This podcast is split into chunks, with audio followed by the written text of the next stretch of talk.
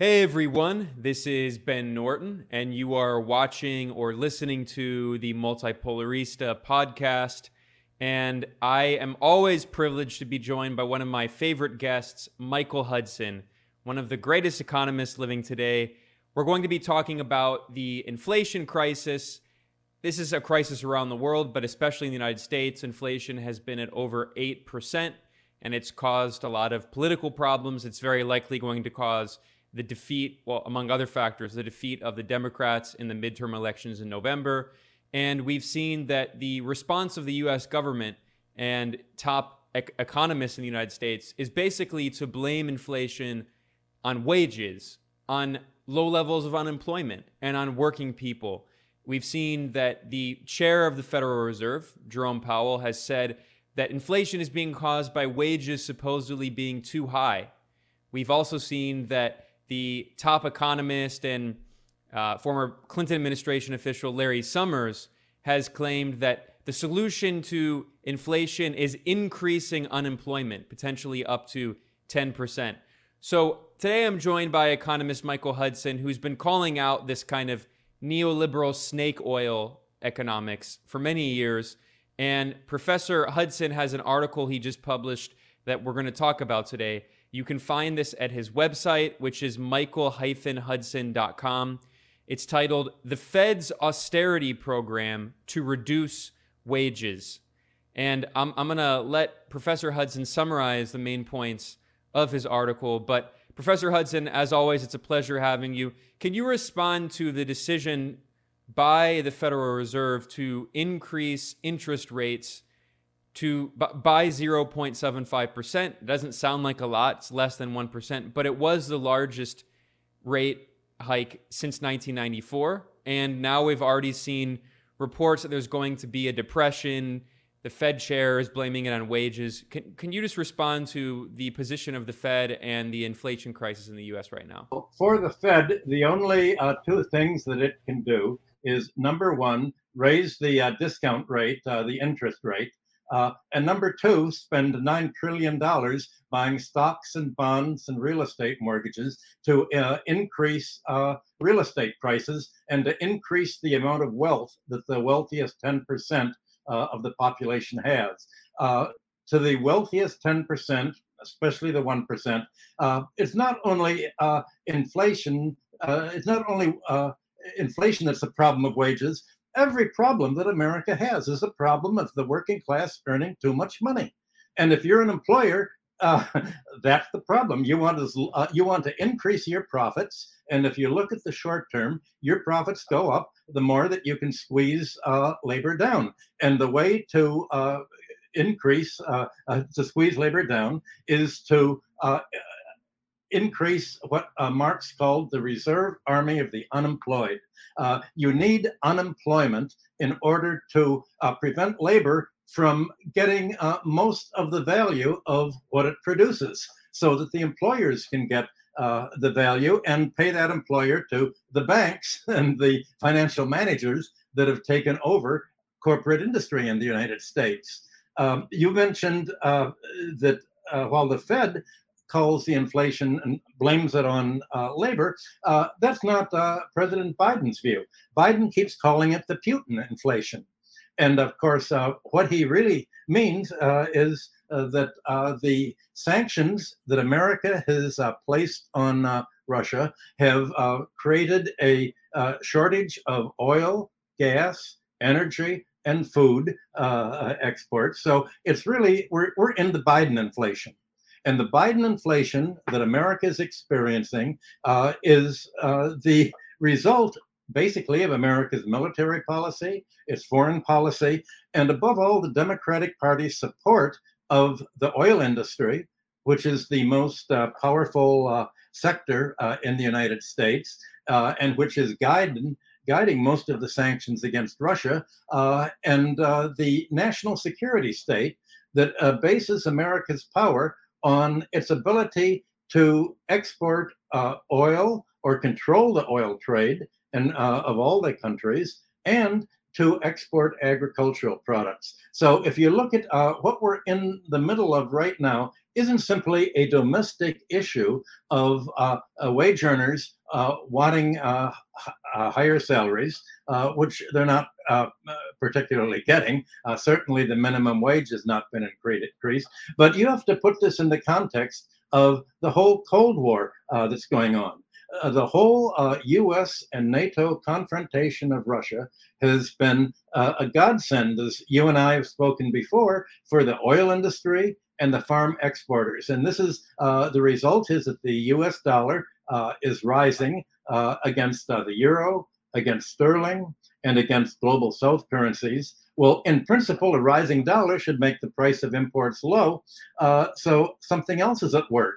And uh, what's at work, of course, is the fact that uh, uh, the uh, oil industry is a monopoly, that most of the prices that have been going up are basically uh, the result of a monopolization. In the case of food, uh, by the uh, marketing firms like Cargill, uh, and uh, Archer McDaniels that buy most of the crops from the farmers. The irony is that while food prices uh, uh, next to oil prices are the major factor that's soaring, fa- uh, farmers are getting less and less uh, for their crops. And yet farmers' costs are going up, up for fertilizer, up for energy, up for other inputs, so that you're having enormous profits uh, on the uh, Archer McDaniels and the, the food the food monopolists uh, of the distributors and uh, enormous, uh, enormous gains for the uh, oil industry and also, of course, for the military industrial complex. So, uh, if you look at what's happening in, in the overall uh, world economic system, you can see that this inflation is being engineered, and the beneficiaries of this inflation certainly have not been the wage earners by any stretch of the imagination.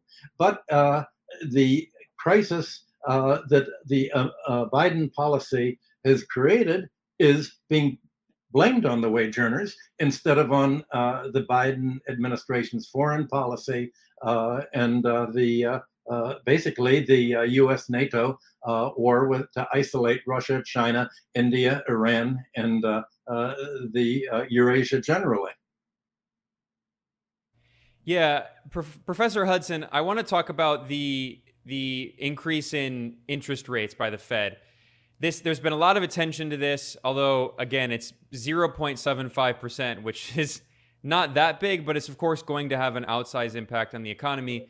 In your article, again, this is your column at michael-hudson.com, the Fed's austerity program to reduce wages. You you talk about the Fed's junk economics, junk economics, junk economics, and you note that uh, banks, so, so you say that the idea behind raising interest rates by 0.75% is that raising interest rates will cure inflation by deterring borrowing to spend on the basic needs that make up the consumer price index. But you point out banks do not finance much consumption except for credit card debt, which is now less than student loans and automobile loans. Banks lend almost entirely to buy real estate, stocks, and bonds, not goods and services. So you argue that one of the effects of this is that it's actually going to roll back home ownership in the United States. You know that the, the rate of home ownership has been falling since 2008. So, can you expand on those arguments? What will be the impact of the increase of interest, uh, the uh, the interest um, rates by the Fed? Well, in order to get an economics degree, which is needed to work uh, at the Fed or the uh, Council of Economic Advisors, you have to take economics courses in the university. And uh, all of the textbooks say that uh, uh, just what uh, you quoted me is, is saying they say. The, the pretense is that banks actually play a productive role in society by providing the money for factories to build uh, buy machinery and build a plant and uh, do research and development and to hire hire labor, uh, and that somehow the money that banks uh, create is all lent out uh, for industrial uh, economy, and that that will enable companies to make more money that they'll spend on labor, and of course, as they spend more money on labor, that supports to bid prices up as the reserve army of the unemployed is depleted. But uh, that's all a fiction. Uh, the textbooks don't want to say that banks don't play a productive role like that at all. And the corporations don't do what the textbooks say. Uh, you just pointed, if you look at the Federal Reserve uh, uh, balance sheet uh, and, and, statistics that it publishes every month, you'll see that 80% of bank loans in the United States are mortgage loans to uh, for commercial real estate and mostly for home real estate. And uh, uh, of course, the home mortgage loans have been nothing like under under one percent for the last 14 years uh, since 2008.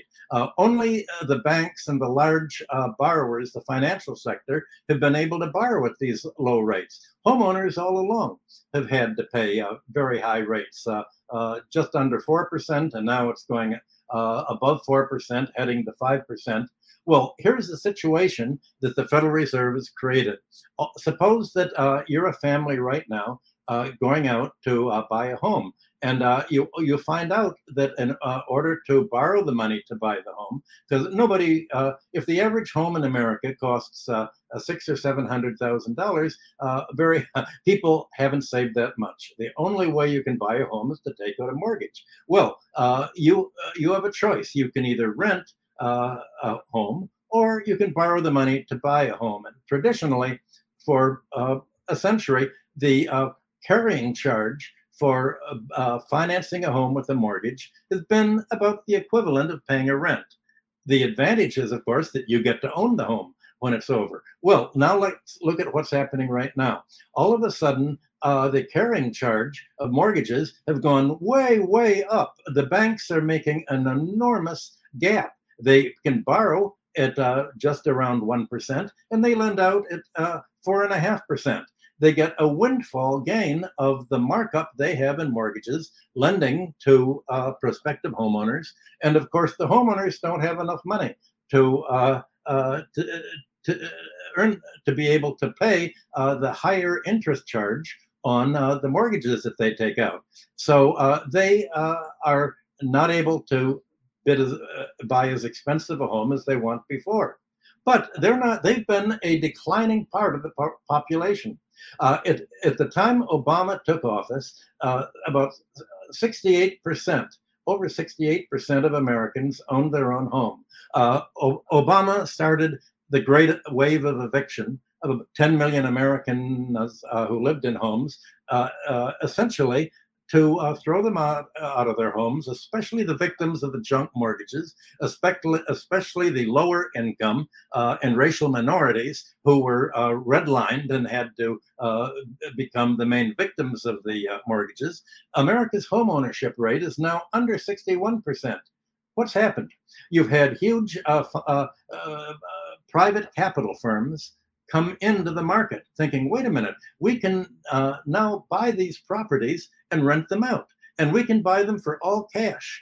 Uh, unlike homeowners, we're multi billionaires. We, uh, Blackstone, BlackRock, uh, you have uh, these uh, multi billion dollar funds, and they say, well, we can make, we can't make much money uh, buying bonds or buying stocks that yield uh, what they do today now that the Federal Reserve has uh, ground down uh, interest rates. Uh, what we can do is uh, make money as landlords. And so they've shifted, they've reversed the whole shift from away from the 19th century landlordism uh, to uh, rental to economy and financialization and the wealthy classes making money uh, on finance to go back to making money as landlords. And so they are buying up uh, these homes that American homeowners can't afford uh, to buy because uh, if when you raise the mortgage rate, that doesn't affect a billionaire at all because the billionaire uh, firm doesn't uh, have to borrow money to buy the home. They have the billion dollars of their own money, of pension fund money, of uh, speculative money, of uh, uh, the money of the 1% and the 10% uh, to spend. So, uh, what you're having by the increasing the interest rates is squeezing homeowners out of the market and turning the American economy into a landlord-ridden rental economy instead of a homeowner's economy. That that's uh, the effect, and it's a windfall for the private capital firms that are now uh, seeing that uh, making money as landlords the old-fashioned way. It worked for 800 years under feudalism. Uh, it's it's coming back in style. Yeah, Professor Hudson, you you point out in this article at your website that more than 50% of the value of US real estate already is held by mortgage bankers. And of course, that percentage is increasing and increasing. Now, you, Professor Hudson, have argued a point that I haven't seen many other people make, although it's an obvious correct point, which is that there has actually been a lot of inflation in the United States in the past several years. But that inflation was in the fire sector, finance, insurance, and real estate. We see that with the constant increase in real estate prices that go up every single year, rent goes up every single year. The difference now is that there's also a significant increase in the consumer price index. And there was a, an interesting study published by the Economic Policy Institute, which is, you know, a, a center left think tank uh, affiliated with the labor movement. You know, they're not radicals, they're progressives, and they did a, a very good study. And they found this was published this April, they found that corporate profits are responsible for around 54% of the increase of prices in the non financial corporate sector, as opposed to unit labor costs only being responsible for around 8% increase. So they showed scientifically that over half of the increase in, of prices in the non financial corporate sector, that is in the consumer price index, over half of that inflation is because of corporate corporate profits. Of course, that's not the way it's discussed in mainstream media. That's not the way the Fed is discussing it all. We see Larry Summers saying that we need to increase inflation. Larry Summers, of course, was the Treasury Secretary for Bill Clinton. He's saying that, um, excuse me, he said we have to, the U.S. has to increase unemployment. The solution to inflation is increasing unemployment, even though these studies show that over half of inflation in, in the consumer price index is because of corporate corporate profits. Uh, I'm wondering if, if you can comment on why so many economists, including people as revered as Larry Summers, refuse to acknowledge that reality. Uh, most economists need to get employment, and uh, they, in order to be employed, you have to uh, give a picture of the economy that reflects how well your employer help society uh, at large. Uh, you're not allowed to say that your employer is acting in ways that are purely predatory. You're not allowed to say that the employer does not earn an income. Uh, you talk about corporate profits, and uh, the classical economists, if you were a free market economist like Adam Smith or uh, David Ricardo or John Stuart Mill, these are economic, these are monopoly rents. So what you uh, call corporate profits are, are way above normal uh, corporate uh, rates of return, uh, no, normal profits. They're economic rents from monopoly. And that's because uh, about uh, 10 or uh, 15 years ago, the United States stopped impo- imposing its anti monopoly laws. it's essentially let monopolies concentrate markets, concentrate power, and charge uh, wh- whatever they want. And so once you've dismantled the whole legal framework that was put in place from the 1890s, from the Sherman Antitrust Act uh, down through the early 20th century, the New Deal, once you've dismantled all of this state control, uh, saying uh, uh, essentially uh, what Larry Summers says is we're for a free market. A free market is one in which uh, companies can charge whatever they want to charge for things. A free market is one without government regulation. A free market is one without government.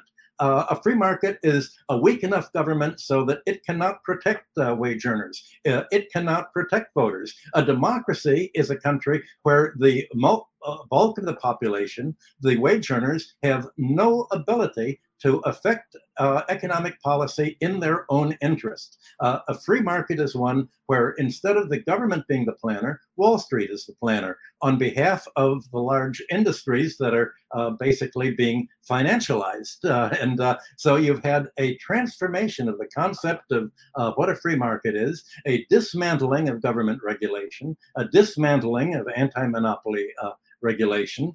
And uh, essentially the class war is back in business. That's what uh, the Biden administration is all about. And quite frankly, it's what the Democratic Party is all about, even more than the Republican Party. The Republican Party can, can advocate pro uh, uh, pro business policies and pro financial policies, but the Democratic Party is in charge of dismantling the legacy of uh, of uh, protection of the economy that uh, had been put in place for a century. Yeah, and here is the article. And this is uh, an article in Forbes that was originally based on an article in Bloomberg. Larry Summers, uh, five years at 6% unemployment or one year at 10%. That's what Larry Summers says we'll need to defeat inflation. That's how simple it is. You know, just de- increase unemployment and, and then, you know, inflation will magically go away. Now, I also wanted to get your response, Professor Hudson, to these comments that you highlighted in a panel that was organized by the International Manifesto Group, a great organization. People can find their their channel here at YouTube, and they held a a, a hearing, a um, conference on inflation, and you were one of several speakers, and you highlighted these comments that were made by the Fed chair Jerome Powell, and this is according to the official transcript from the Wall Street Journal. So this is not from some lefty socialist website. Here's the official transcript of a May 4th press conference given by the Fed chief, Jerome Powell. In this press conference, he said, discussing inflation, he said, I, uh, he said, in order to get inflation down, um, he's talking about things that, that, that can be done um, that would give us a chance to have lower, to get inflation to get wages down and then get inflation down without having to slow the economy and have a recession and have unemployment rise materially. So, this is another proposal.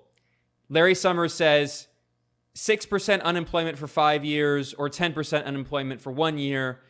The Fed chair, Jerome Powell, says the solution is to get wages down. I'm wondering if you can respond to that as well.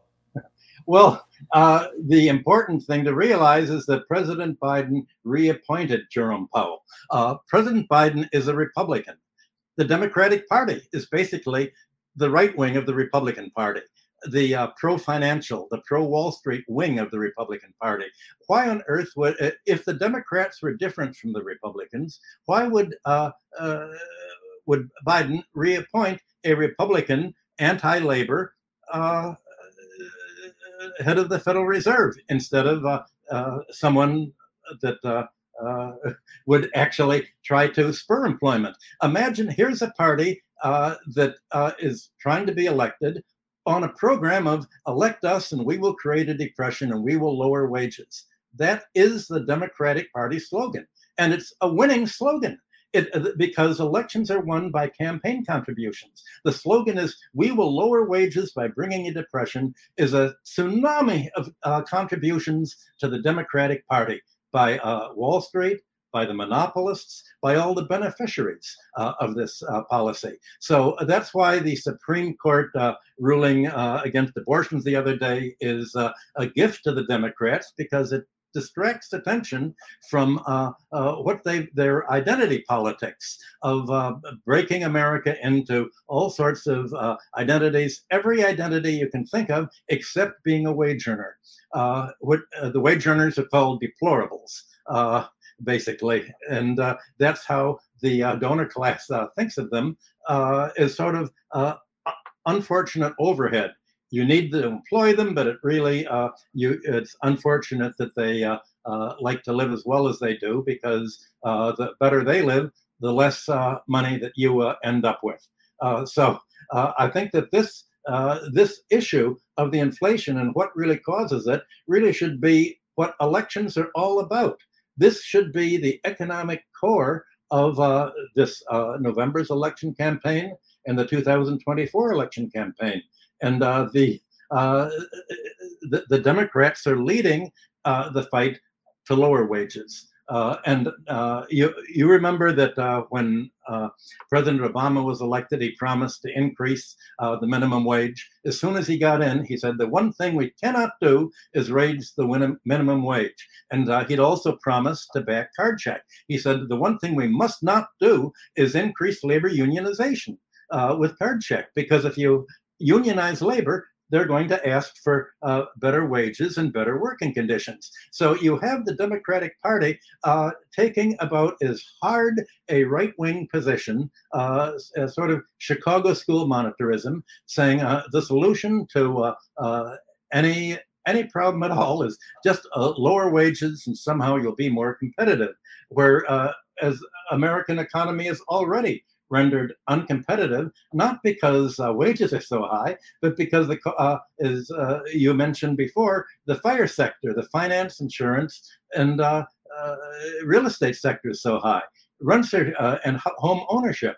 Having a home is too expensive to be competitive with a foreign foreign labor. having to pay 18% of GDP on medical care, privatized medical care, is uh, prices American labor out of the market. Uh, the, all of the debt service that America has paid uh, is pricing America out of uh, uh, the market. So uh, the problem is not that wages are too high. The problem is that the overhead that labor has to pay in order to survive for rent, for medical care, for student loans, uh, for car loans to have a car to drive to work, uh, for gas to drive to work, uh, to buy the monopoly mm-hmm. uh, prices uh, that you need in order to survive. All of these are too high. None of this even appears in economic textbooks that you need to uh, uh, get a good mark on in order to get an economics degree, in order to be uh, suitably pliable to be hired by the Federal Reserve or the Council of Economic Advisors or by uh, corporations that use economists basically as public relations uh, spokesmen. So that, that's the mess we're in. Professor Hudson, in your article at your website, michael-hudson.com, you have an important section about the quantitative easing policies. We were talking about how there has been inflation in the past decade, but that inflation was largely in the fire sector, pushing up and artificially inflating the prices of real estate and stocks. You note that while home ownership rates plunged for the, the US population, the Federal Reserve's quantitative easing increased its subsidy of Wall Street's financial securities from 1 trillion to 8.2 trillion, of which the largest gain was in packaged home mortgages. This has kept housing prices from falling and becoming more affordable for home buyers. And you, of course, note that the Fed's support of asset prices saved many insolvent banks, the largest ones, from going under. I have had you on to discuss in late 2019 before the COVID pandemic hit. We know that the Fed had this emergency bailout where it gave trillions of dollars in emergency repo loans to the biggest banks to prevent them from, from crashing, trying to save the economy. I do want to talk about this as well because sometimes this is used by right wingers who portray you know, Biden hilariously as a socialist. You were just talking about how the Democrats have a deeply neoliberal right wing economic program. But of course, there is this rhetoric that we see from Republicans and conservatives claiming that Biden is a socialist. They claim that the reason there's inflation is because Biden is just printing money and giving money to people. Of course, that's that's not at all what's happening. What what has happened is that the Fed has printed trillions of dollars and given that to stockholders, to big corporations, and to banks. And this is a point that I saw highlighted in that panel I mentioned, the conference on inflation that was organized by the International Manifesto Group. A colleague of yours, a brilliant political economist, Radhika Desai, mentioned, she said she invited everyone to go to the Fed website and look at the Fed balance sheet. And this is the Fed balance sheet from federalreserve.gov. This is the Board of Governors of the Federal Reserve System website. And it is pretty shocking to see this graph, which show the total, it shows the total assets of the US Federal Reserve. Back in 2008, it, the Federal Reserve had around 900 billion in assets. Now it's at nearly 9 trillion in assets. And we can see after the financial crash or during the financial crash it increased to around 2 trillion and then around 2014 it increased to around 4.5 trillion and then especially in late 2019 and 2020 it skyrocketed from around 4 up to 7 and since then, it has continued skyrocketing to $9 trillion in assets. Where did all of that money go? And what was the impact on the economy, of course? Well, uh, the impact uh, on the economy has been to vastly increase the wealth of the wealthiest 1% of Americans who own most of the stocks and bonds. Uh, Sheila Bair, the former head of the Federal Deposit Insurance Corporation, pointed out that a, a, a lot of this uh, uh, $8 trillion is spent to buy junk bonds. Here's the problem. Uh, uh, the problem really began uh, with President Obama. Uh, he inherited a system where uh, you had the largest wave of commercial bank fraud in American history, as my colleague Bill Black at University of Missouri at Kansas City has pointed out. Everybody knew that there was a bank fraud on. The uh, the newspapers referred to junk mortgages and uh, ninja borrowers, no income, no jobs, uh, no assets. Uh, so you had uh, mortgages, uh, banks had uh, written mortgages way above the actual va- value of homes, especially to racial and ethnic minorities, without any ability of the borrowers to actually pay.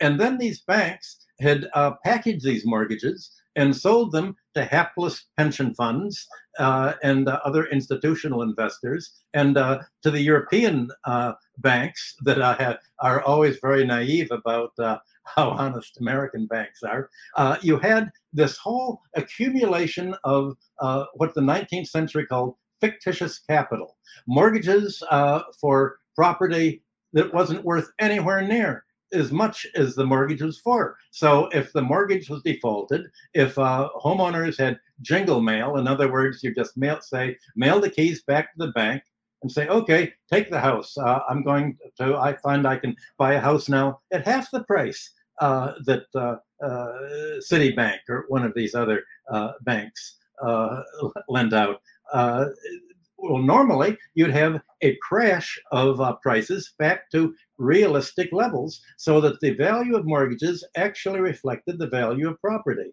or the value of junk bonds reflected the uh, issued by a corporation reflected the actual earning power uh, of the corporation to pay interest on, on the junk bonds. So by the time uh, uh, Obama took over, the whole economy was largely a fictitious capital.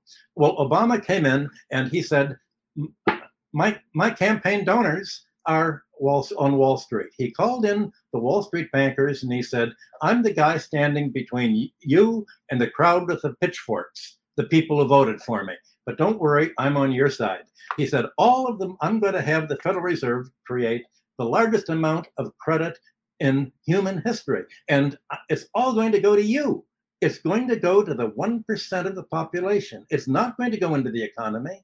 It's not going to build infrastructure. It's not going into uh, wages. It's not going to reduce the price of homes and make them more affordable to Americans. It's going to push, it's going to keep the price of these junk bonds so high that they don't crash back to non fictitious values. It's going to keep the stock market so high that it's not going to go down. It's going to create the largest bond market boom in history. The boom went from high interest rates to almost uh, low interest rates, meaning a, gi- a gigantic rise in the price of bonds that actually pay interest. They're more than 0.1%. So there was a, a, a huge bond market boom, a huge stock market, uh, tripling of stock market prices. Uh, and uh, if you are a member of uh, the group that owns uh, 72% of American stocks, I think that's uh, the 10% of the population, you've got and much, much richer. But if you're a member of the 90% of the population, you've had to go further and further into debt just in order to survive, just in order to pay for uh, medical care, student loans, uh, uh, and your uh, daily living expenses uh, out of your salary. So if American wages were at a decent level, American families would not be pushed more and more into debt. The reason the debt has personal debt has gone up in the United States is because families can't get by on what they earn. So obviously, if they can't get by on what they earn and they have to borrow to get by, uh, they are not responsible uh, for causing uh, uh the inflation. They're being squeezed. Uh, and the job of economists uh, and of Democratic Party and Republican politicians is to distract attention from the fact that they're being squeezed and, and blame the victim and saying, you're doing it to yourself by uh, just wanting more money, you're actually creating the inflation that is uh, squeezing you. When actually it's the banks uh, and the government uh, non enforcement of monopoly policy uh, and the government uh, support of Wall Street that is responsible for what's happening. Yeah, very, very well said. Professor Hudson, I should have highlighted another part of this graph here. This is again, this is at the Federal Reserve Board website. Right it's it's even more revealing when you look at the the selected assets of the Fed and you see that all of these assets basically are securities. Securities held outright by the Fed. We see that around 2008 the Fed had less than 500 billion dollars in securities. And you know, you have this policy of quantitative easing and since then, I mean, basically all of the increase has been in securities of the roughly 9 trillion dollars in assets the Fed holds about about 8.5 trillion is securities. I'm wondering if you can compare this to central banks in other countries. I mean, we've seen, for instance, that the Western sanctions on Russia were aimed at trying to destroy the Russian economy. President Biden claimed they were trying to make the ruble into rubble. In fact, the ruble is significantly stronger now than it was before the sanctions, to such a degree that the Russian government and Russian National Bank are actually trying to decrease the value of the ruble because they think it's a little overvalued. It makes it a little harder to be competitive. So, how, how does this policy of the US Fed having $8.5 trillion worth of securities compare to the policies of other central banks? You have experience working with, with the Chinese government as an advisor. Do other governments, central banks have this policy? And and that 8.5 trillion dollars in securities. I mean, what are those securities? What I mean, this even even from the perspective of these neoliberal economics textbooks that you were talking about that people are taught in universities, this seems to me to be totally insane. I I, I don't see how there's a even a an academic neoliberal textbook explanation for this policy. Very few people realize the difference between a central bank and a national treasury the National Treasury uh, is what used to perform all of the policies that central banks now do. The National Treasury would be in charge of issuing money and spending it. Uh, central banks were broken off in America in 1913 uh, from the uh, uh, uh, the, the Treasury in order to shift control of the money supply and credit away from Washington to New York that was very explicit. The uh, the original Federal Reserve didn't even permit a Treasury official to be on the board of directors. So the job of uh, a central bank is to represent the interest of the commercial banks. And as we've just pointed out, the interest of the commercial banks is to produce their product, debt, and uh, they create their product against existing assets, mainly real estate but also uh, uh, stocks and bonds. So the job of uh, the central bank here uh, is to increase uh, the to support uh, the financial sector of the economy and the that sector that holds wealth in the form of stocks, bonds, and loans, and especially bank bonds that make their money off real estate credit. Same thing in Europe, or Europe's central bank. Uh, Europe has a, uh, a, is going into uh, a real squeeze now and has been uh, going in a squeeze ever since you had uh, the Greek uh, crisis. In Europe, because uh, right wing monetarists designed the euro, the euro, part of the Eurozone rule is you cannot run a budget deficit, national budget deficit of more than 3% of gross domestic product. Well, that's not very much. That means that you can't have a, a, a, real Keynesian policy in Europe to pull the economy out of depression. That means that if you're a country like Italy right now, and uh, you have uh, a real uh, financial squeeze there, a corporate squeeze, a labor squeeze, uh, the government cannot essentially rescue uh, either Italian industry or Italian labor all it can, uh, however, the uh, European Central Bank can, uh, by its swap, the way that it creates credit by central bank deposits, it, the European Central Bank can vastly increase the price of European stocks, bonds, and packaged mortgages. So the European Central Bank is very much like the commercial bank.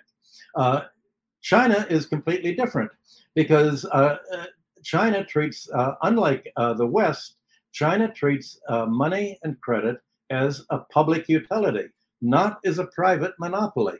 And as a public utility, uh, the China's central bank will say, "What are we going to want to create money for?" Well, we're going to want to create money so that to build factories. We're going to want to create money so that real estate developers can build uh, cities or sometimes overbuild cities. we can we can create money to actually spend in the economy for something tangible, for goods and services. the Chinese central bank does not create money to increase uh, stock market prices or bond prices. It doesn't uh, create money to support a financial class because it's uh, the Communist Party of China doesn't want a financial class to exist. It wants an industrial class to exist. It wants an industrial uh, labor force uh, to exist, but not a, uh, a rentier class. So uh, a central bank in a Western rentier economy basically uh, seeks to create credit to inflate the cost of living for home buyers and for anyone who uses credit or needs credit, and to uh, enable uh, corporations to be financialized and to shift their management away from uh, making profits by investing in uh, plant and equipment and employing labor to produce more to uh, making money by financial engineering. in the last 15 years, over 90% of corporate earnings in the United States have been spent not on uh, uh, stock buybacks and on dividend payouts. Only 8% of corporate earnings have been spent on new investment in plant and equipment and, and, and hiring. Uh, and so, of course, uh, you've had the economy deindustrialized. It's the uh, it's this idea that you can make money financially without an industrial base, without a manufacturing base. You can make money without actually producing more or doing anything productive simply by uh, having a central bank increase the uh, the price of the stocks and bonds and uh, loans made by the wealthiest 10%. Uh, and of course, ultimately, that doesn't work because at a certain point, the whole thing collapses from within uh, and there's no industrial base. And of course, uh, when that happens, America will find out. Wait a minute, we're not.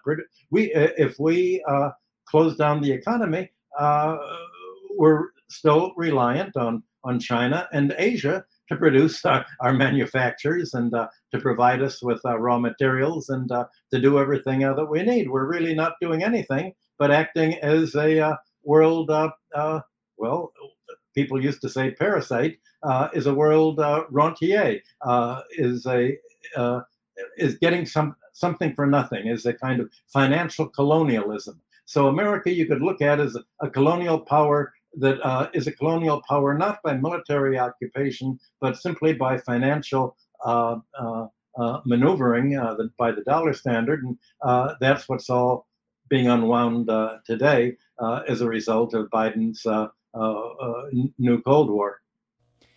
Professor Hudson, you criticize the strategy of simply trying to increase the interest rate to bring down inflation, uh, noting that it's going to lead to a further decline in home ownership in the United States. It's going to hurt working people.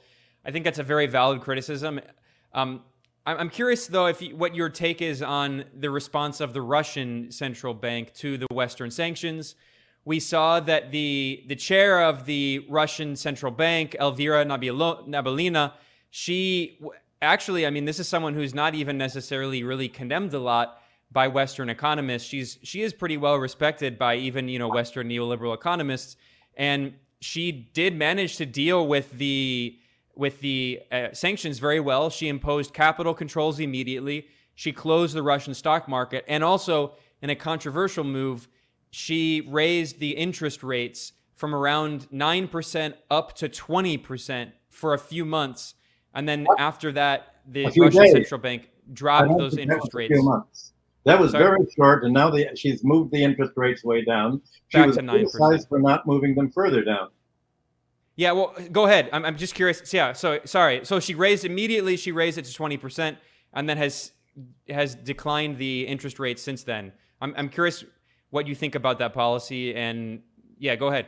There's very little that a central banker can do when uh, the West has declared uh, a war, uh, a, a basically a war on a country to completely isolate it. Uh, the uh, the only response has come uh, from President Putin and from Foreign Secretary the Foreign Secretary Lavrov. Lavrov. And they pointed out, well, how is Russia going to tr- going to trade and get what it, it needs? and this is what the recent meetings of the BRICS uh, are all about. Uh, in Russia realizes that uh, the world is now broken into two halves. America and the uh, NATO have separated the West. Basically, you have a white people's uh, confederation against all the rest of the world. Uh, and uh, the the West has said we're we're isolating ourselves from you totally, and uh, we think you can't get along without us. Well, look at the humor of this. Russia, China, Iran, India, Indonesia, uh, and other countries are saying, "Ah, you say we uh, we can't get along without you. Who is providing your manufacturers? Who is providing your raw materials? Who is providing your oil and gas? Who's providing your agriculture? Uh, your uh, and your, your the helium, uh, the titanium, uh, the nickel. so they they realized that okay, the world is breaking in two, and uh, Eurasia is uh, where most of the world's population is concentrated, is going to go its own way. The problem is, how do you really go your own way? You need a uh, means uh, a means of payment. You need to create uh, a whole international system uh, that is an alternative to the Western international system. You need your own uh, uh, International Monetary Fund uh, to uh, provide credit among uh, these for so that the these Eurasian countries and their allies in the, the, global South can deal with each other. You need a World Bank that instead of lending money to promote U.S. policies and U.S. investments, will promote mutual gains and self-sufficiency among the countries. So already every day in the last few weeks, uh, you've had meetings uh, with the Russians about this and said, okay, we're, we're going to uh, uh create a mutual trading area uh, starting among uh, the BRICS, Brazil, Russia, India, S- South Africa, and China. And we're going, how, do, how are we going to pay? We can't pay in dollars because if we have money in a dollar bank, uh, or a euro bank in Europe, they can just grab the money, uh, like they grabbed Venezuela's money. Uh, they can just say, "We're taking all your money because uh, essentially we we don't want you to exist as an alternative to the finance capital world." That we are creating. So uh, essentially, the, uh, the Russia, China, and the, these other countries are saying, okay, we're going to create our own international bank, and how are we going to fund it? Well, uh, we're going to fund it. Every uh, member of the bank will contribute, say, uh, a billion dollars or some some amount of their own currency, and uh, this will be our backing. Uh, we can also use gold uh, as a means of settlement, as as was long used among countries, and this bank can create its own special drawing rights uh, its own bancor, is what uh, Keynes called it. It can create its own uh, credit. Well, the problem is that if you have uh, uh, Brazil, for instance, or Argentina uh, joining this this group, or Ecuador that sells almost all of its bananas to Russia, how is it going, to get by? Well, if if there's a, a, a BRICS group or Shanghai Cooperation uh, Organization Bank. Obviously, uh, the Western uh, governments are not going to accept this. So Russia is go- uh, realizes that as a result of uh, Biden's uh, Cold War II, there's going to be a continued rise in energy prices. You think gasoline prices are not high now? They're going up.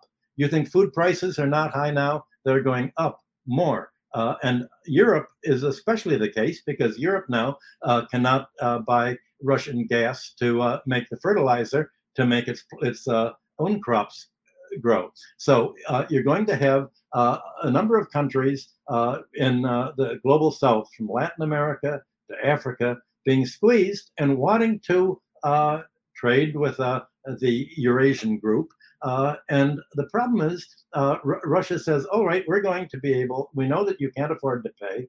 Uh, we we're glad to give you credit, but we don't want to give you credit that you're going to simply uh, use the money you have to pay your dollar debts that are coming due."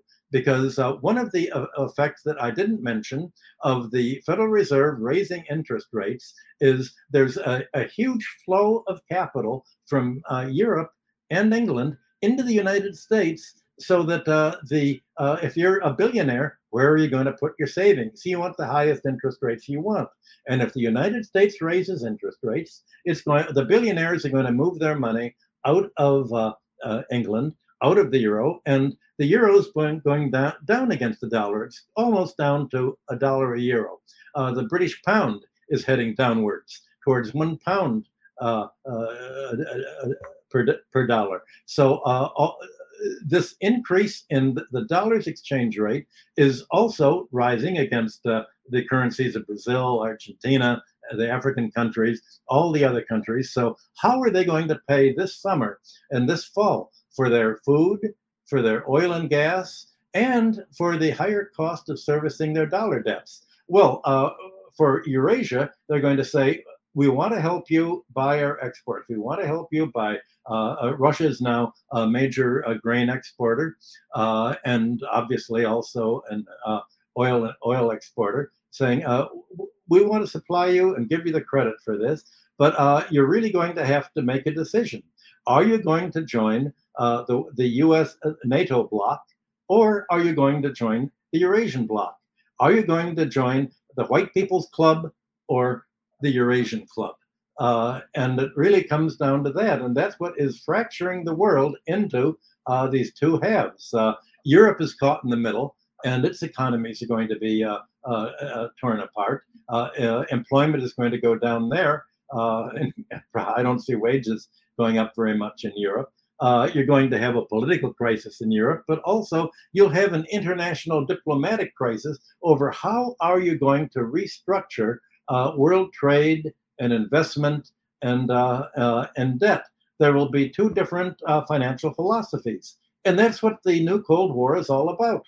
The, finan- the philosophy of US sponsored finance capitalism, of making money financially without industrialization, uh, and with uh, uh, Im- trying to lower wages and reduce the labor force to a very highly indebted workforce living on the margin, or you'll have uh, the Eurasian philosophy of using uh, the economic surplus to increase productivity, to build infrastructure, to create the kind of society that America seemed to be growing in the late 19th century, uh, but is now uh, rejected. So uh, all of this is uh, ultimately uh, not simply a problem of interest rates and central bank policy. It's really goes beyond central banks and to uh, what kind of a social and economic system are you going to have? And uh, the key to this uh, any social or economic system is how you treat money and credit. Is money and credit going to be a public utility or will it be a private monopoly run for the financial interests and the 1% instead of a public utility run for the 99%? That's what the new Cold War is going to be all about. And that's what uh, international diplomacy, week after week, uh, is trying to settle. Yeah, very, very well said. And, and I, I really agree about this increasing kind of bipolar order where the US led imperialist system is telling the world they have to pick a side. You know, as George W. Bush said, you're either with us or you're against us, you're with us or you're with the terrorists. That's what Biden is saying the world. And we see, you know, the West has drawn this iron curtain around Russia, and now they're threatening to do the same around China. Now, of course, the difference is that China has the largest economy in the world, according to a PPP measurement. It's even larger than the US economy. I don't know how they can try to sanction the Chinese economy, considering China is the central factory of the world. But this, this is related to a question I had for you, Professor Hudson, and this is from a super chat question from uh, Manoj uh, Bayardha. And uh, it's about how Chinese banks say they're not ready yet to develop an alternative to the SWIFT um, he said he asked how will the third world pay Russia for resources, and we've seen. Maybe you can talk about the measures being implemented. You know, India is, has this rupee ruble um, system that they've created, but I want to highlight an article that was published in Global Times. This is a major Chinese newspaper, and this is from April, and it it quotes the former head of China's central bank who was speaking at a global finance forum in Beijing this April. And basically, he said that, you know, we need to prepare to replace SWIFT. He said the West's adoption of a financial nuclear option of using SWIFT to sanction Russia is a wake-up call for China's financial development. And he said, quote, we must get prepared. So it, it seems that they're not yet prepared, but this is something that you've been talking about for years, or maybe you disagree. Maybe you think they already are prepared with the Swift alternative. Go well, ahead. we're using an alternative system. If they weren't using an alternative system, uh, Russia uh, is adopting part of the China's uh, system for this. Uh, they wouldn't be able to have uh, banks uh, communicate with each other. So yes, they already have a rudimentary system. They're making it a, a better system that can also be immune from U.S. computer espionage uh, uh, interference. So, yes, of course, there's already a system. Uh, but I, I, want to pick up on what you said about Biden, how Biden characterizes things. Biden characterizes the war of the West against Eurasia as between democracy and uh, autocracy. Uh, by democracy, he means uh, a free market run by Wall Street. He means an oligarchy. But what does he mean by autocracy? What he means by autocracy, when he calls China an autocracy, an autocracy is a government strong enough to prevent an, uh, a, an oligarchy from taking power and taking control of the government for its own interests uh, and uh, uh reducing the uh, rest of the economy to debt peonage. Uh, an autocracy is a country with public regulation against monopolies instead of an oligarchic free market uh, an autocracy keep, uh, uses money and credit uh, essentially to help economies grow. And when debts cannot be paid uh, in China, uh, uh, if a factory or a real estate company cannot pay debts, China does not simply say, okay, you're bankrupt, you're going to have to be sold, anybody can buy you the Americans can buy you. Instead, the Chinese say, well, you can't pay the debts. We don't want to tear down your factory. We don't want your factory to be turned in gentrified into luxury housing, we're going to write down the debt. And that's what China has done again and again. Uh, and it's done that with foreign countries that couldn't pay the debt. Uh, when a, a, debt to China has come due for China's development of a port or roads or infrastructure, uh, it says, well, we understand that you can't pay. We'll, uh, we, will delay payment. You know, we'll uh, have a moratorium on your payment. We're not here to bankrupt you. For the Americans, uh, through the international funds, they're saying, well, we are here to bankrupt you. And uh, now, uh, if uh, we lend you, we, the IMF, lends you money uh, to avoid a currency devaluation, you'll have to, the term is you're going to have to privatize your infrastructure. You're going to have to sell off your public utilities, your electric system, your roads, uh, your land uh, to private buyers, mainly from the United States. So you have an, you have democracy supporting bankruptcy, foreclosure, financialization, and privatization and low wages by a permanent depression, a permanent depression to keep down wages, or you have autocracy seeking to protect the interests of uh, labor by uh, supporting a living wage. To increase living standards is a precondition for increasing productivity, uh, for building up infrastructure. Uh, you, you have these two diametrical economic systems. And again, that's why uh, there's a Cold War on right now. Uh-huh. And and there's another uh, super chat question here, Professor Hudson. You mentioned the International Monetary Fund, the IMF. We've talked about that many times. This is from Sam Owen. He asked, Why do countries continue to accept bad IMF loans when they have such a poor track record? Is it just the US government meddling in the national politics, or are there cases of good IMF loans? Well, what is a country? Uh, when you say a country to most people, people think, okay, let's talk about Brazil. Let's talk about all the people in Brazil. You think of, uh, you have a picture in the mind of the Amazon, you have a big city with a lot of people in it. But uh, the country, in terms of uh, the IMF, is uh, a group of maybe uh, 15 wealthiest families in Brazil that own most of the money. And uh, they are quite happy to borrow from the IMF because they say, right now, there's a chance that Lula may become president instead of uh, the neo fascist Bolsonaro. Uh, and if Lula comes in, then uh, he's going to support labor policies, not, uh, uh, and, he may stop us from tearing down the Amazon. So let's move our money out of the country. Well, normally this would push the exchange rate of the Cruzeiro down. So the IMF is going to make a loan to Brazil to support the Cruzeiro so that the, uh, the wealthy 1% of Brazil can move their money into dollars, into euros, into uh, foreign currency, into offshore banking centers, and uh, load uh, Brazil down with debt so that then when there's an election, and if Lula is uh, uh, elected, the IMF is going to say, well, right now, uh, we're not going to, uh, we don't really like your policies. And if you uh, pursue a pro labor socialist policy, then there's going to be a capital flight. And we're insisting that you pay all the money that you've borrowed from the West right back now. Well, that's going to lead Lula, Lula either to uh, uh, sit there, follow the IMF direction, and let the IMF run the economy instead of his own government, uh, or to say we're not going to pay the foreign debt. Well, until now, no country's been in a strong enough position not to pay uh, the foreign debt.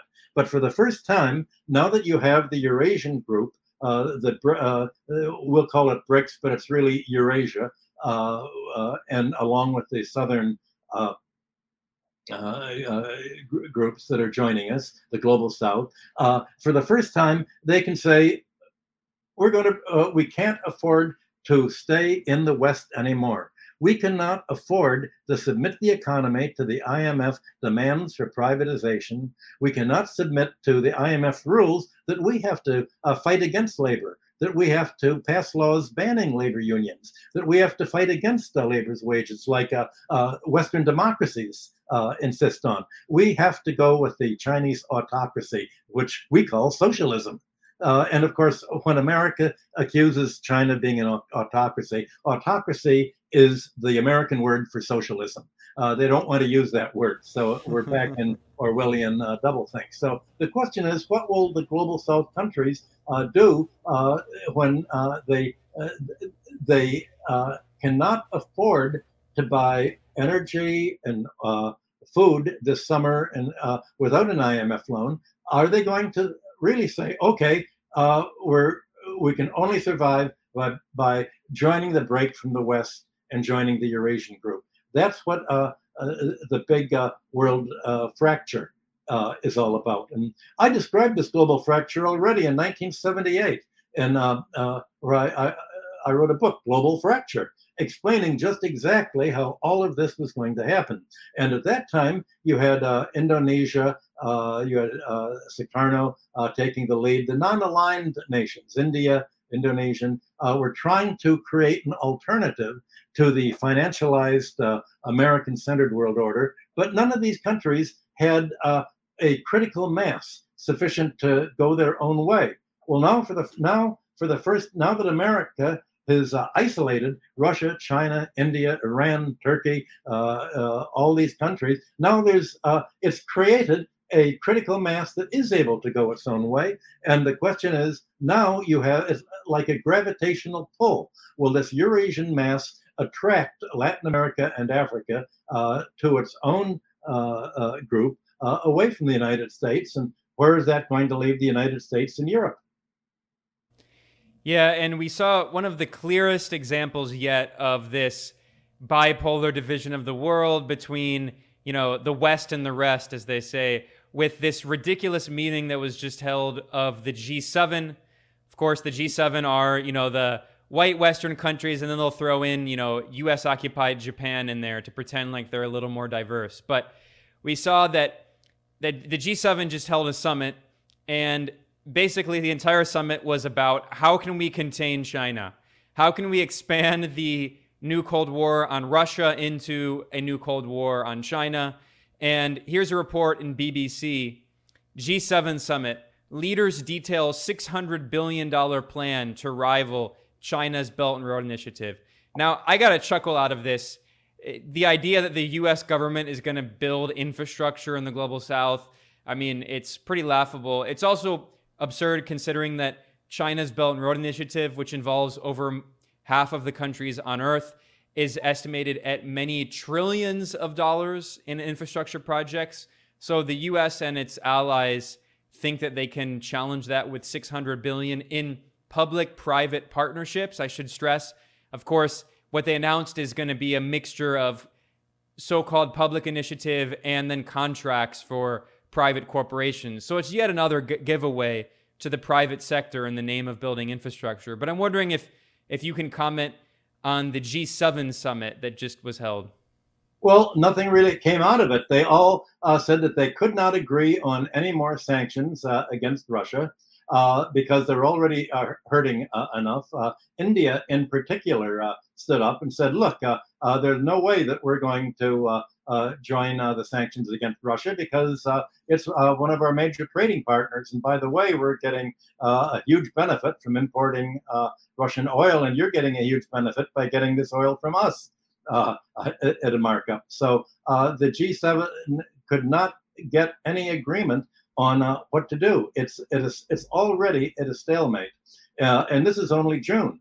Imagine the stalemate it's going to be in in September. Well, uh, next week, I think uh, President Biden is going to Saudi Arabia and saying, uh, you know, we're willing to kill maybe uh, 10 million more Yemen, uh, uh, more of your enemies. We're, we're willing to help your Wahhabi Sunni groups kill more of the Iranian Shiites and sabotage Iraqi and uh, a Syrian, we'll, we'll fight you and uh, back Al Qaeda again uh, if you will lower your oil prices so that we can squeeze uh, Russia more.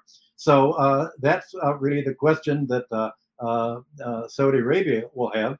America will send it, give it more cluster bombs to use against Yemen. and the question is, is Saudi Arabia going to say, okay, we're going to earn maybe 10 billion less dollars a month? Uh, or however much uh, they're making, uh, just to uh, make you happy, and so that uh, uh, you will uh, kill uh, more uh, Shiites who support Iran? Or are they going to realize that if they throw their in their lot with the United States, all of a sudden they'll be under attack from Iran, Russia, Syria, and it'll be a they'll be sitting ducks. Uh, so what are they going to do? Uh, can I don't see any way that Biden can actually uh, succeed in getting Saudi Arabia to uh, voluntarily uh, uh, earn less on its oil prices. Maybe Biden can say only for a year or two, only for one or two years. Uh, but as uh, other countries know, when America says only for a year or two, it really means forever. and if you don't continue, then somehow they have a regime replacement or a regime change. Uh, and a color revolution. So uh, uh, Biden is going to is, keeps trying to get foreign countries to join the West against Eurasia, but there's Saudi Arabia sitting right in the middle of it. Uh, and uh, all that Europe can do is watch and uh, wonder how how it's going to get by without without energy and without much food. Yeah, in fact, Venezuela's President Maduro just confirmed that the Biden administration has sent another delegation basically begging Venezuela to try to work out some deal because, of course, the US and the EU have boycotts of Russian energy.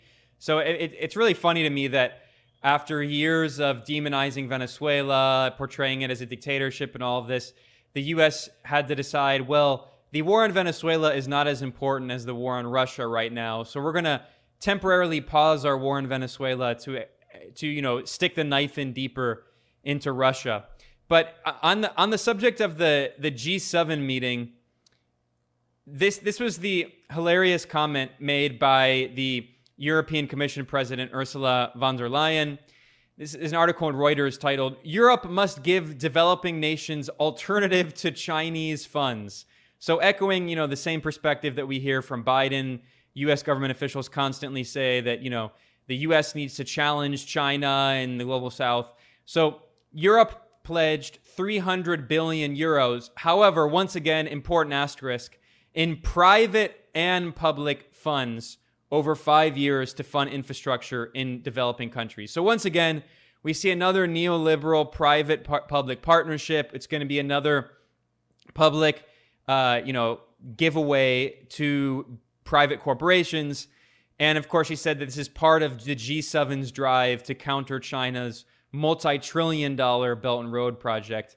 Now, in the article that this is really just tying everything together that we've been talking about today, Professor Hudson, in your article on the Fed's austerity program to reduce wages, you conclude the article noting that the depression that the, that people in the United States are on the verge of facing because of these poli- these neoliberal policies telling workers in the US that they need to decrease their wages and be unemployed in order to stop inflation. You point out that Biden's military and State Department officers warn that the fight against Russia is just the first step in their war against China's non neoliberal economy and may last 20 years. That is a long depression. But as Madeleine Albright would say, they think that the price is worth it. And you talk about the new Cold War against, you know, the socialist economy in China and the state um, state-led economy in Russia. So you you predict not only a depression is coming, We've seen that in mainstream media outlets. Larry Summers said, you know, a depression could be coming for a few years. But you, you say, no, not only is a depression coming, it's going to be a long depression. We could be seeing 20 years. And basically, the US government and other Western leaders, as we see Ursula von der Leyen from the EU, they're basically telling their populations tighten your belts. We have decades of depression coming because we have collectively decided as Western leadership that we are going to force the world through a long depression economically, or at least force the West through a long economic depression in order to try to halt the rise of China and Russia. They're basically telling their populations, suck it up, tighten your belts for decades, because in the end, the price is worth it in order to prevent the collapse of our empires. That's right. Uh, when uh, they're talking about a private uh, uh, public initiative. They're talking about Pentagon capitalism. That means the government will give trillions of dollars to private firms and ask them to build infrastructure that uh, they that if they build a port or a road in a, a global south country, uh, they will uh, operate this at a profit, and it will be enormously expensive infrastructure uh, because the expense uh, to make uh, financial money off this infrastructure, you have to uh, price it at the cost of production, which is Pentagon capitalism type uh, inflated prices. Uh, you have to pay management fees, you have to pay profits, you have to pay interest rates, uh, as opposed to the Chinese way of funding is equity. the Western mode of funding is all debt leveraged. China uh, back takes as collateral for the infrastructure that it ba- bases uh, an equity ownership uh, in the port or the other uh, uh, the whatever infrastructure, the belt and road uh, that it's it's building. So you have the difference between equity ownership, debt-free ownership, uh, where uh, if it makes uh, if it can afford to pay, fine. If it doesn't make an income, there are no dividends to pay. Or you have the compo- the debt uh, leverage that is gar- that is intended that the government cannot pay it, so that the government that will be the co-signer for the debt for all of this infrastructure will somehow uh, uh, be obliged to tax its whole population to pay the enormous super profits, the enormous monopoly rents, the enormous debt charges uh, the, of uh, the Layden's uh, Margaret Thatcher plan. Layden thinks that uh, she's another, she can do to Europe and to America what Margaret Thatcher did to England. And uh, if she does, then, uh, then America and Europe deserve it. Yeah, and Professor Hudson, as we start wrapping up here, um, I know you, you you have to go pretty soon. Uh, just a, a, few short questions here at the end.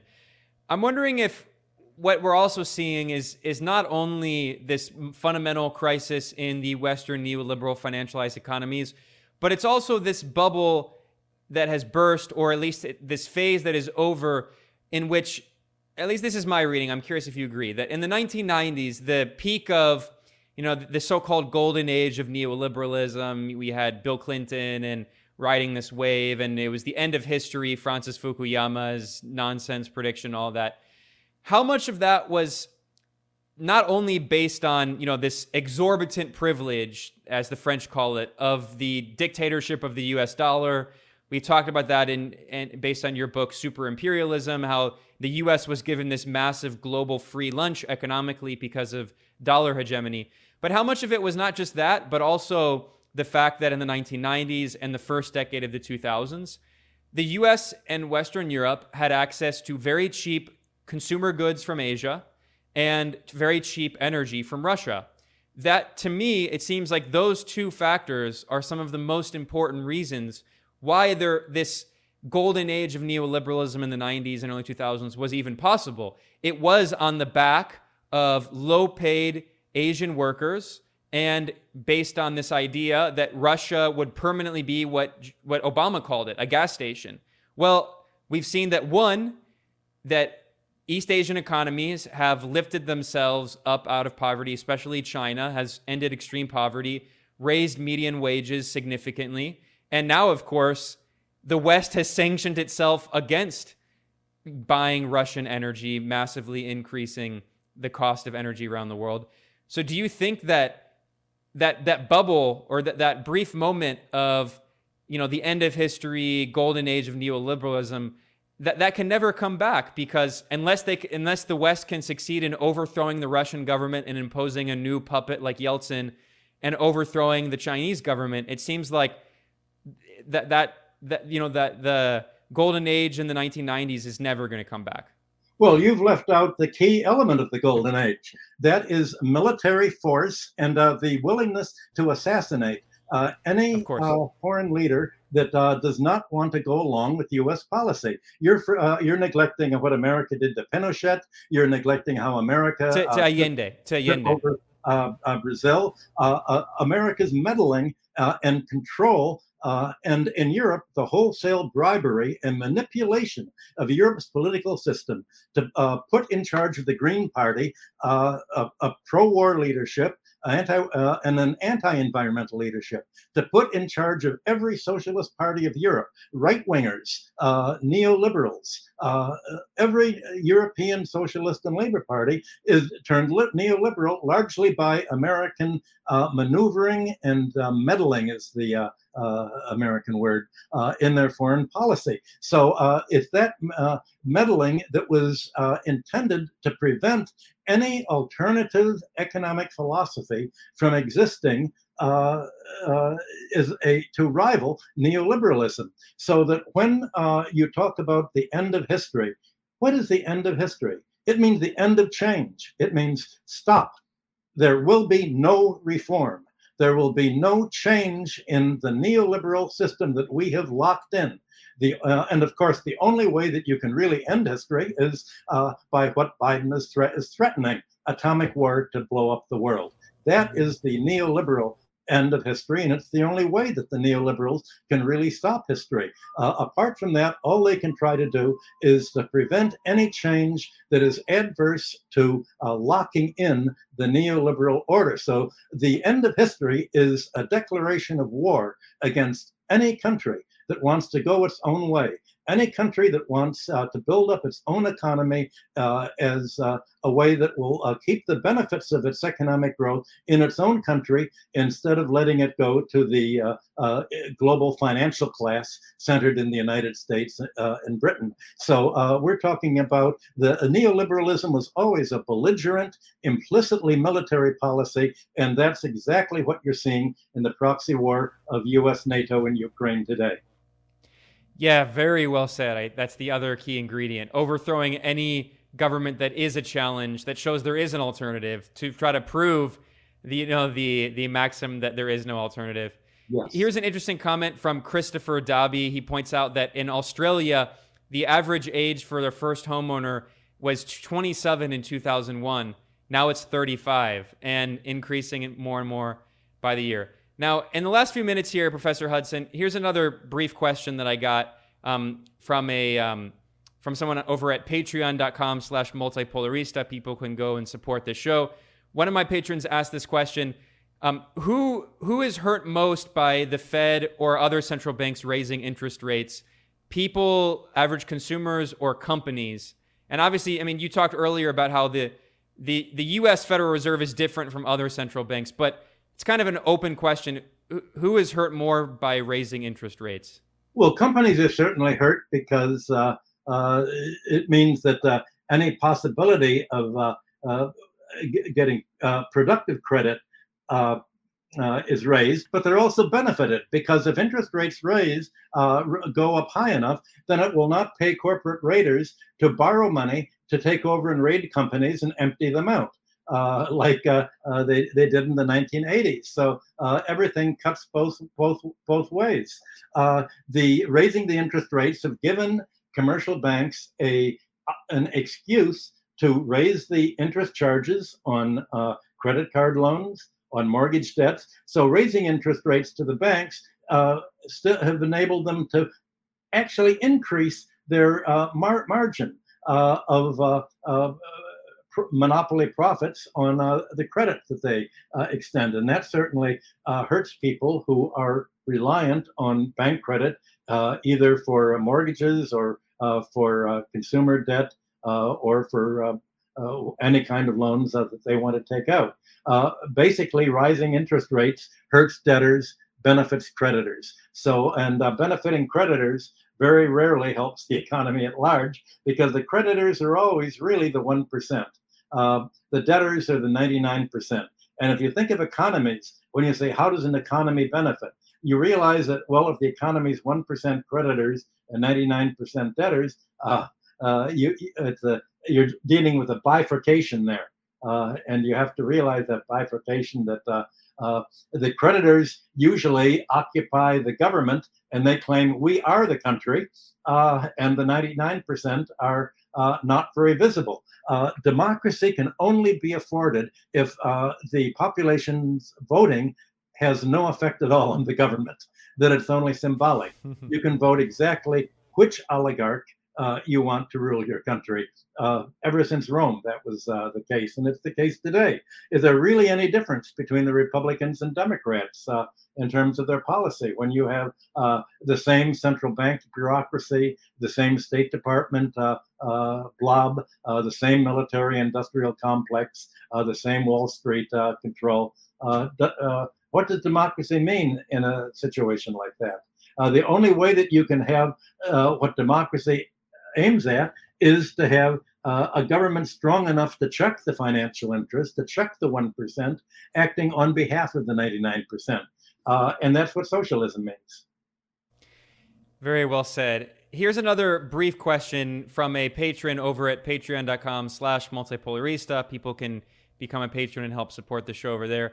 Um, this question, Professor Hudson, is about the, a, the proposal of an excess profits tax as an alternative to try to contain inflation. What do you think about the proposal of an excess profits tax? Well, only the little people make profits. Uh, if you're a billionaire, you don't want to make a profit. You want to uh, uh, essentially uh, take all of your uh, return in the form of capital gains. That's where your money is. Uh, and you, the way you avoid making a profit is you establish an offshore bank or creditor, and you pay out all of your profits in the form of interest, which are an expense. Uh, you, know, you expense all of uh, what used to be what really is income, uh, and you show no profits at all. Uh, micro, I don't think Amazon has ever made a profit. you have huge, huge, the biggest corporations with all the capital gains have no profit. Tesla is a gigantic uh, Uh, stock market uh, presence. Uh, uh and uh, it doesn't make a profit. So the, the key is capital gains, is financial gains, stock market gains, gains in real estate prices, unearned income. Free. That's what the free lunch is. you you want to uh, prevent profits being paid out in the form of interest. So uh, you want, I would vastly increase profits by uh, saying you cannot deduct uh, interest as a business expense. It's not a business expense. It's a, predatory, uh, parasitic expense. So you're going to have to declare all of this as profit and pay interest on it. Uh, uh pricing your uh, oil or your uh, output from a foreign offshore banking center so that you don't seem to make any profit, like Apple does pretending to make all its money in Ireland, uh, uh, you can't do that anymore. You're going to have to pay uh, a real uh, return. So uh, the the uh, accounting profession has made profits essentially tax free. So the pretense of making money by taxing profits avoids talking about capital gains and all of the fictitious uh, fictitiously low profits that are simply pretended not to be profit, like interest, uh, depreciation, amortization, offshore uh, earnings, management fees. All of these uh, should be counted as profits and taxed as such as they were, uh, I'd say, back at uh, Eisenhower administration levels. And finally, the, the, last question here, Professor Hudson. Someone asked about the U.S. government is pressuring countries in Africa not to buy Russian wheat.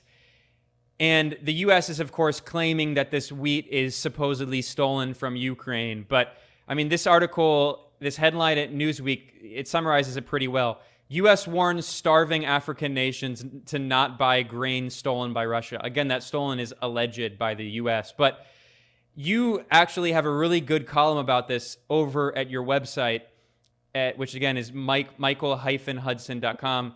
Is the US and NATO, with help from the World Economic Forum, pushing for a global South famine? I know, uh, you know, this is a long, this could be a long point of discussion. It could be the entire interview, but I know you have to go soon. But just concluding here, I'm wondering if you could comment on the the United Nations itself has warned that there could be a famine, especially in global South nations, and what you think it, the role of these neoliberal policies and Western sanctions are in fueling that potential crisis? Well, the wealthiest uh, families in the world go uh, uh, used to go every year. Now they go every few years to uh, the uh, to Davos uh, to Klaus Schwab's Davos World Economic Forum, and they say the world's overpopulated. We need about two billion human beings to starve, preferably in the next year or two. So it's as if the wealthy families have got together and say, how can we thin out the population that uh, really we, the 1%, don't need? Uh, and it's, it, it's all of their policies. It is as if they've decided to follow the World Economic Forum and uh, deliberately shrink the world population, uh, especially in Africa and Latin America. Uh, remember, these are white people at the World Economic Forum. Uh, and uh, that is uh, their idea of how to retain equilibrium. They're always talking about equilibrium, and equilibrium is going to be for countries that cannot afford to uh, grow their own uh, food because they've uh, put their money into plantation crops and cotton to sell to to the West instead of feeding themselves. that they're just going to have to starve to contribute to world equilibrium. Yeah, and just while we're on the subject of the World Economic Forum, I guess um, I should just really briefly add what we've talked about this a little bit, but I just feel remiss remiss not mentioning it. It's interesting to see how right wingers have seized on the World Economic Forum and begun criticizing it a lot. Obviously, it's worth criticizing. It's a horrible neoliberal institution that represents, you know, the Western capitalist class. But we've even seen, you know, Glenn Beck, the right winger former Fox News host, he published a book about the Great Reset and the World Economic Forum. I'm just wondering really quickly if you could respond to the idea that the World Economic Forum is like some socialist uh, organization. Obviously, it's the exact opposite. But what what do you say to to these conservatives who have a right wing critique of the World Economic Forum and think it's like secretly socialist and Biden is a socialist? They look at any uh, uh, government or managerial power is socialist not drawing the distinction between socialism and oligarchy. Uh, the question is uh, government power can be either right wing or left wing. Uh, and to say that any government power is socialist is just uh, uh, degrading degrading the word. Uh, it's un- however, as I mentioned before, almost all of the European socialist parties are neoliberal. Tony Blair was the head of something that called itself the British Labour Party. Gordon Brown was the head of the British Labour Party. You can't be uh, more uh, neoliberal uh, and oligarchic than that. And that's why Margaret Thatcher said her greatest uh, success was creating Tony Blair.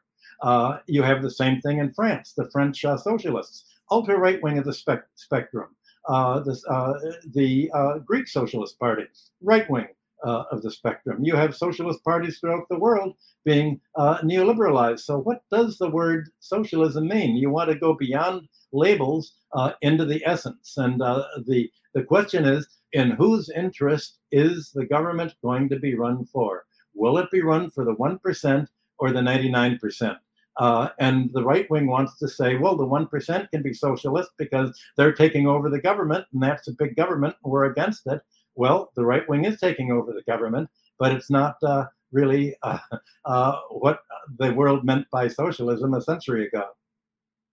Yeah, very well said. I just I always laugh when I see these right wing critiques of the World Economic Forum. I mean, the World Economic Forum is the embodiment of capitalism. It is the you know group of the elite capitalists who get together to talk about how they can exploit the working class and help monopolize the global economy on behalf of Western capital. So, with that said, I mean, there's there's still many questions, but I know you have to go, and we're already at an hour and a half. So, I do want to thank everyone who joined. We're at 1,200 viewers right now, so it's been a really good response. Uh, Professor Hudson, you're very popular. You should do your own YouTube channel. Maybe we can talk about that or something because every time I have you on, it's always an amazing response that I get and Hopefully, we can do this again more in the future. Um, aside from people going to your website, michael-hudson.com, is there anything else that you want to plug before we conclude? Well, the book that I just wrote, The Destiny of Civilization, is all about what uh, uh, what we've been talking about. It's about uh, the world split between uh, neoliberalism and uh, socialism. So that's just published and is available on Amazon. And I have two more books that are coming out very shortly. Yeah, for people who are interested, I did an interview with Professor Hudson here at Multipolarista a few weeks ago about his new book, The Destiny of Civilization Finance Capitalism, Industrial Capitalism, or Socialism. If you're watching on YouTube, check out my channel here. You can find the interview I did with him. And, and also, if you're on YouTube, please click the subscribe button below. And of course, anyone who wants to support this show, you can go to patreon.com slash multipolarista. And as always, this will be available as a podcast. So if you want to listen to the interview again, I'm certainly going to listen to this discussion again. You can find that anywhere there, there are podcasts. And also, as always, when I'm done with this interview, I'm going to publish a transcript of our interview. Professor Hudson has transcripts of all of his interviews available at his website. Professor Hudson, it's always a real pleasure. Thanks so much for joining me. Well, I enjoyed the discussion. And like I said earlier at the beginning, for me, I truly think it's always a, a, privilege because I do think you're one of the greatest living economists. So I, I always feel very privileged to have the opportunity to pick your brain about all of these questions. And I want to thank everyone who commented, who watched, and who listened. I will see you all next time.